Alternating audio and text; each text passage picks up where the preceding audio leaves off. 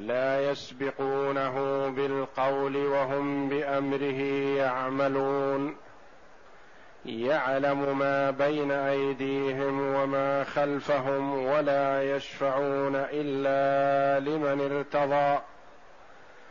ولا يشفعون إلا لمن ارتضى وهم من خشيته مشفقون. ومن يقل منهم إني إله من دونه فذلك نجزيه جهنم فذلك نجزيه جهنم كذلك نجزي الظالمين. لما قرر سبحانه وتعالى وحدانيته في الآيات السابقة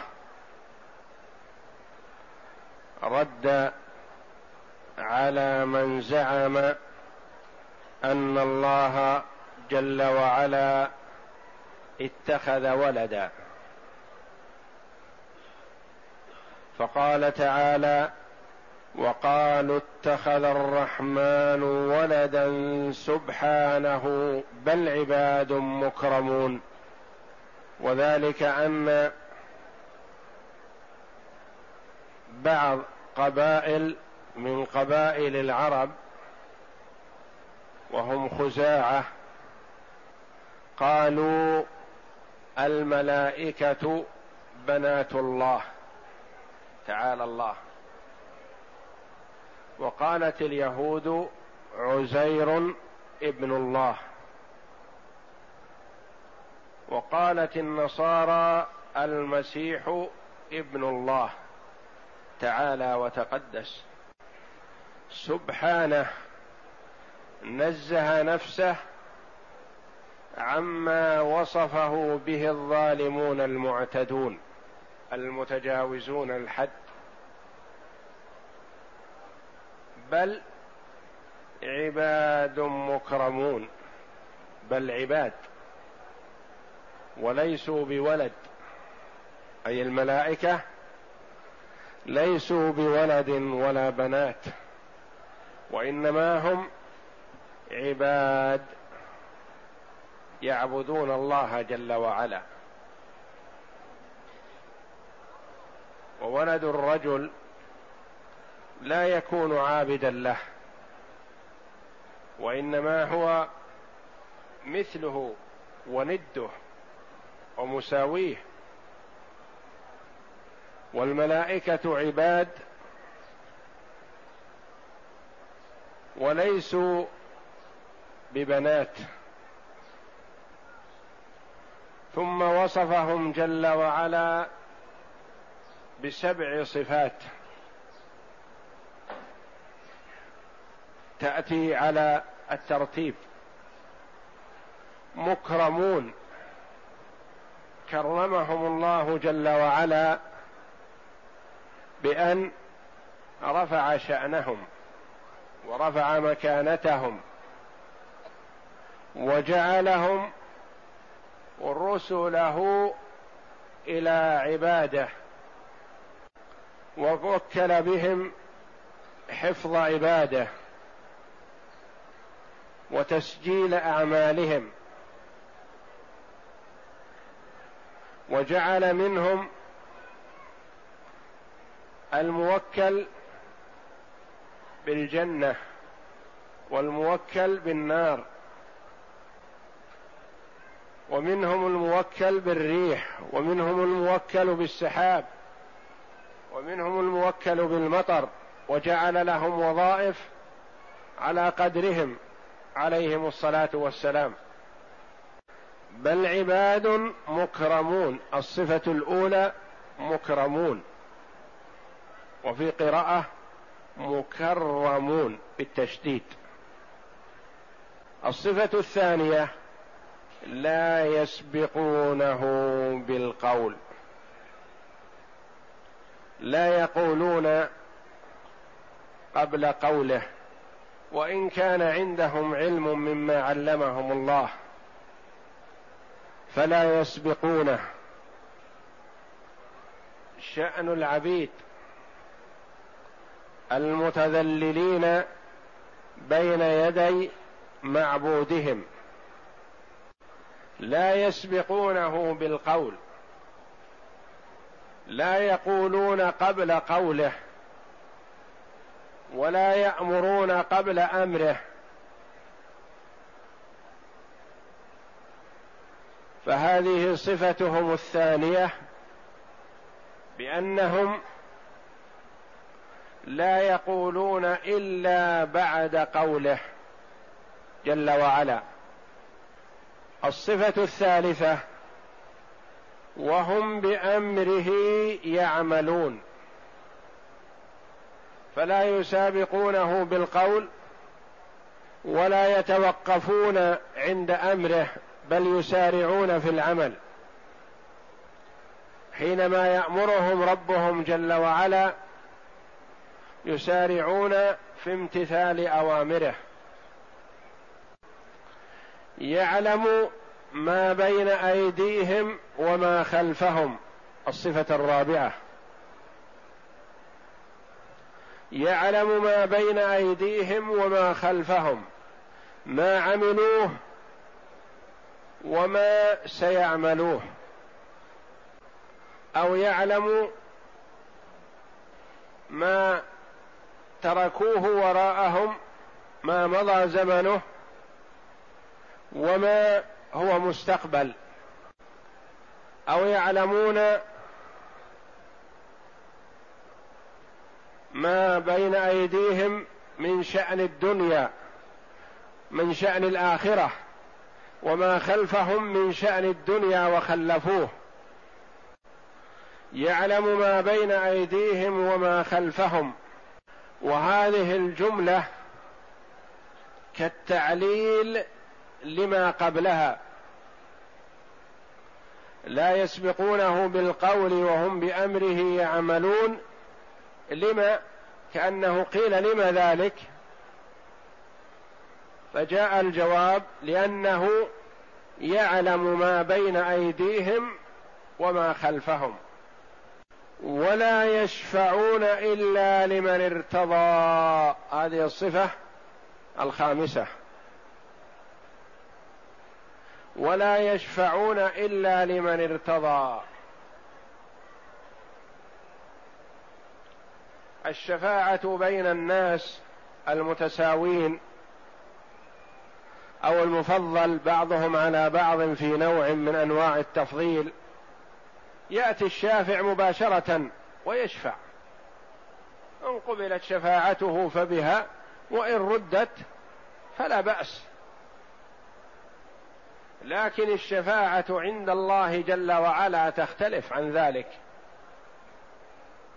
شفاعة مخلوق مع مخلوق الأمر سهل. إن قبل وإلا فلا شيء في ذلك. ويعرض عليه شفاعته. لكن الشفاعة عند الله جل وعلا لا. لأنه إذا تقدم عنده بالشفاعة لمن لا يرضى مقت جل وعلا الشافع والمشفوع له. فجناب الله جل وعلا عظيم. ولا يتقدم المرء بما يريد من شفاعة ونحوها مباشرة وإنما يستأذن ربه أولا.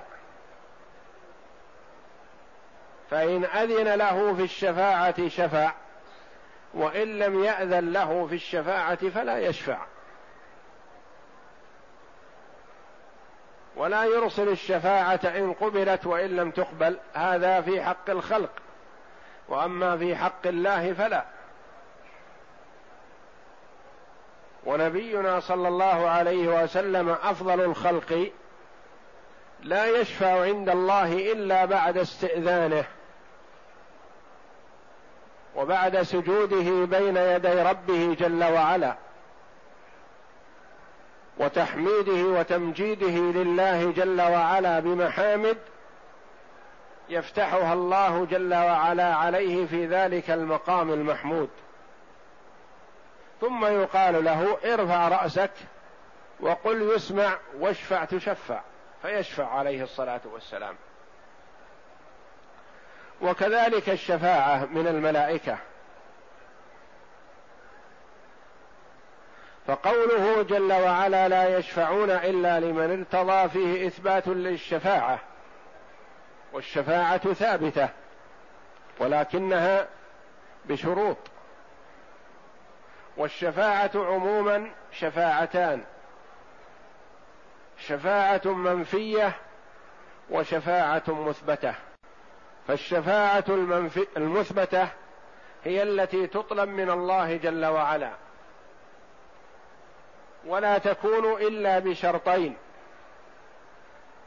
إذنه جل وعلا للشافع ورضاه جل وعلا عن المشفوع له.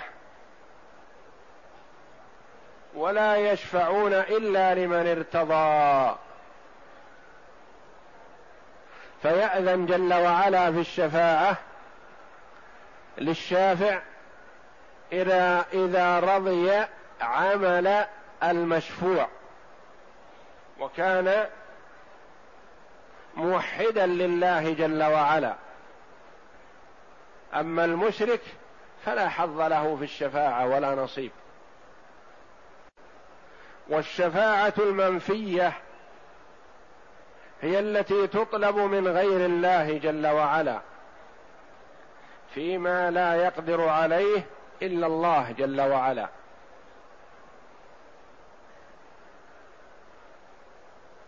أو الشفاعة التي تطلب من الأموات. ايا كانت مرتبتهم ومكانتهم. فلا تطلب الشفاعة من المخلوق وإنما تطلب الشفاعة من الله جل وعلا. فالمرء لا يطلب الشفاعة من مخلوق كائنا من كان. وإنما يطلب من الله أن يشفع فيه من يأذن له في الشفاعة. تقول اللهم لا تحرمني شفاعة أفراطي. اللهم شفع في أنبياءك ورسلك وعبادك الصالحين. تطلبها من الله جل وعلا فتعطى بإذن الله. وأما أن تطلبها من المخلوق فذلك شرك لأنك طلبت من المخلوق ما لا يقدر عليه ما هو من حق الله إلا شفاعة مخلوق أمام مخلوق في الدنيا فلا بأس. هذا مما يقدر عليه المرء. تقول لصاحبك اشفع لي عند فلان في أن يعطيني كذا أو يحقق لي كذا. ولا يشفعون إلا لمن ارتضى. من ارتضى من رضي قوله وعمله. والله جل وعلا لا يرضى إلا عن أهل توحيده المفردون له بالعبادة. وأما المشركون فلا حظ لهم في الشفاعة كما قال الله جل وعلا فلا تنف ولا تنفعهم شفاعة الشافعين. لا تنفعهم ولا نصيب لهم في الشفاعة لأنه مشرك بالله. والمشرك حرم الله عليه الجنة ومأواه النار. ولم يرد أن كافرا تنفع له الشفاعة سوى أبي طالب. ورد أن النبي صلى الله عليه وسلم سئل هل شفعت في عمك الذي كان يؤويك ويحميك ويدافع عنك؟ قال نعم. خفف عنه العذاب أو كما قال صلى الله عليه وسلم له شراكان من نار يغلي منهما دماغه. خفف عنه العذاب لعنايته بالنبي صلى الله عليه وسلم. ولا يشفعون إلا لمن ارتضى. هم مؤدبون مع ربهم جل وعلا متأدبون. لا يتقدمون بالشفاعة إلا لمن رضي الله قوله وعمله. وهم الصفة السادسة من خشيته مشفقون. والخشية الخوف مع التعظيم. الخشية الخوف مع التعظيم. تقول أخشى الله يعني تخاف الله مع تعظيمك إياه. والإشفاق الخوف مع الحذر. وهم من خشيته مشفقون. يخافون الله جل وعلا ويعظمونه حق تعظيمه. ويشفقون من عذابه جل وعلا. يشفقون بمعنى يخافون وهم يحذرون العذاب. فلا يأمن مكر الله إلا القوم الخاسرون. وكلما كان العبد بالله أعرف كان منه أخوف. إذا عرف العبد حق ربه جل وعلا وعرف عظمته وقدرته وبطشه وانتقامه كان منه أشد خوفا ووجلا. ولذا قال جل وعلا إنما يخشى الله من عباده العلماء العلماء به وبحقه جل وعلا وقدره يخشونه حق الخشية.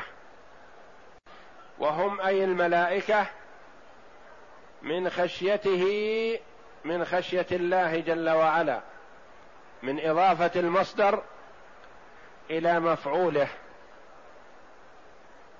قال من خشيته إضافته للمفعول. ولم يقل من خشيتهم. الصفة السابعة والأخيرة في هذه الآيات الكريمة ومن يقل منهم أي من الملائكة إني إله من دونه فذلك نجزيه جهنم كذلك نجزي الظالمين. ومن يقل منهم إني إله من دونه فذلك نجزيه جهنم. هؤلاء الملائكة الأخيار البررة المقربون من الله جل وعلا لو قال منهم قائل إني إله مع الله أو من دون الله. هل كرامته عند الله وقربه من ربه جل وعلا ينفعه؟ لا والله. بل لو قالها قائل منهم لكان هذا الجزاء مصيره. جهنم والعياذ بالله. فالخطأ في حق الله جل وعلا ليس كالخطأ في حق غيره. فالمرء قد يخطئ في حق المخلوق الذي سبق أن تجمل في حقه.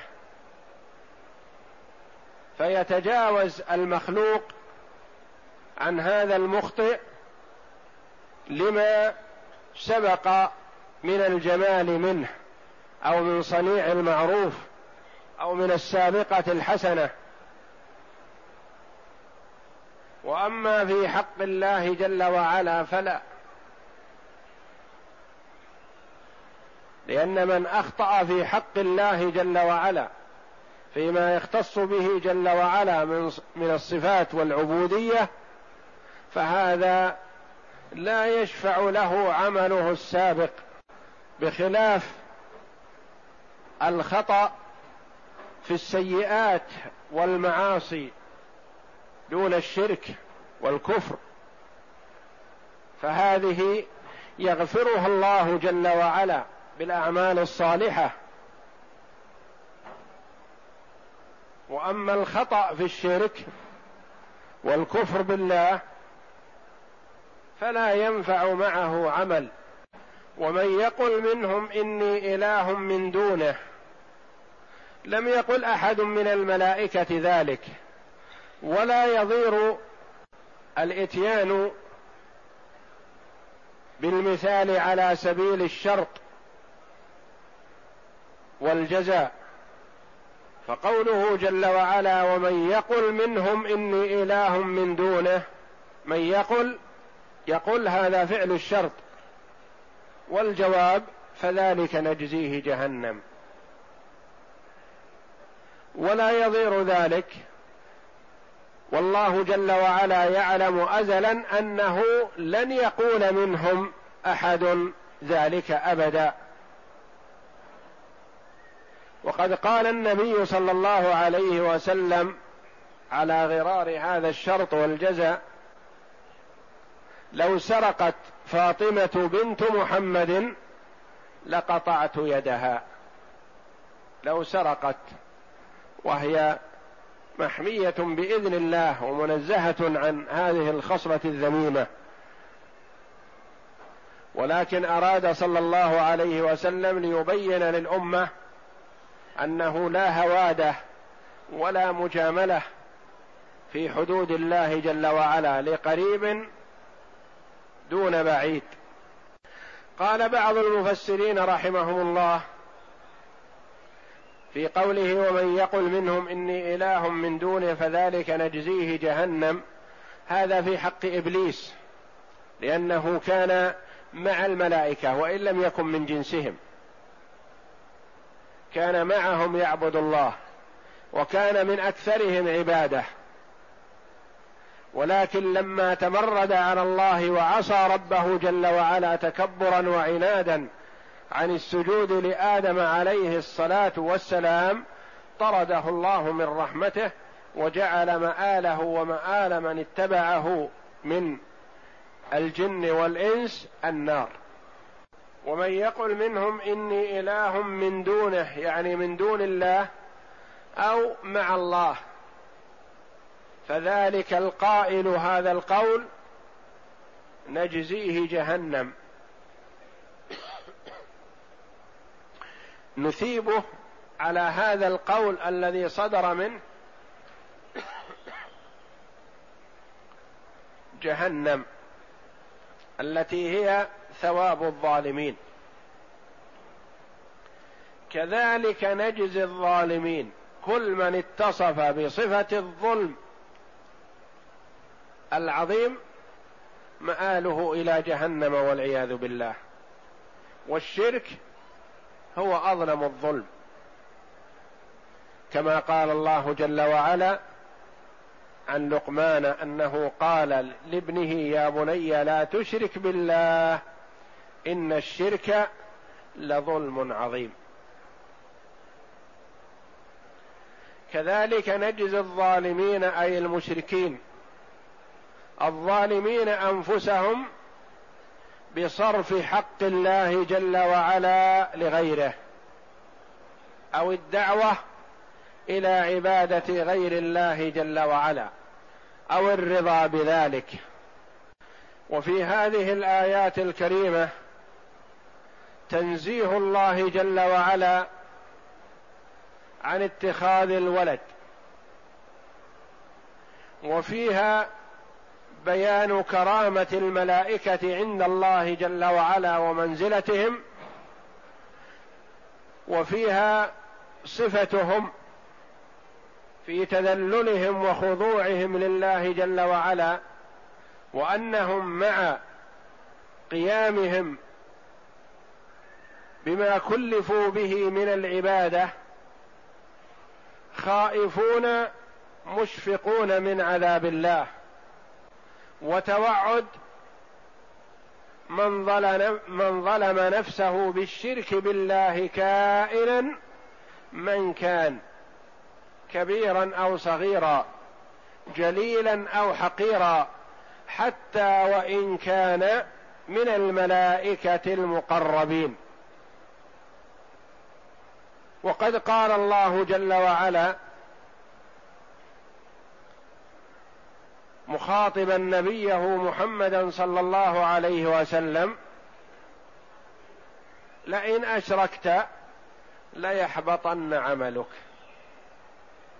إن حصل منك الشرك فسيحبط عملك كله. ولا ينفعك ما قدمت من عمل صالح. فالشرك كما تقدم محبط للعمل وإن قل والعياذ بالله. والله جل وعلا توعد الظالمين بجهنم وأظلم الظلم وأظلم الظالمين هو من صرف حق الله جل وعلا لغيره أو صرف شيئا من حق الله لغيره. فعلى العبد أن يسأل الله جل وعلا النجاه من الشرك والكفر وأن يستعيذ بالله من ذلك دائما وابدا وأن يفتش في عمله ويتحقق من صحة سيره إلى رب على كتاب الله وسنة رسوله صلى الله عليه وسلم. ويتضرع إلى الله جل وعلا في قوله الذي علمنا المصطفى صلى الله عليه وسلم اللهم إني أعوذ بك أن أشرك بك شيئا وأنا أعلم وأستغفرك من الذنب الذي لا أعلم. والله أعلم وصلى الله وسلم وبارك على عبده ورسول نبينا محمد وعلى آله وصحبه أجمعين.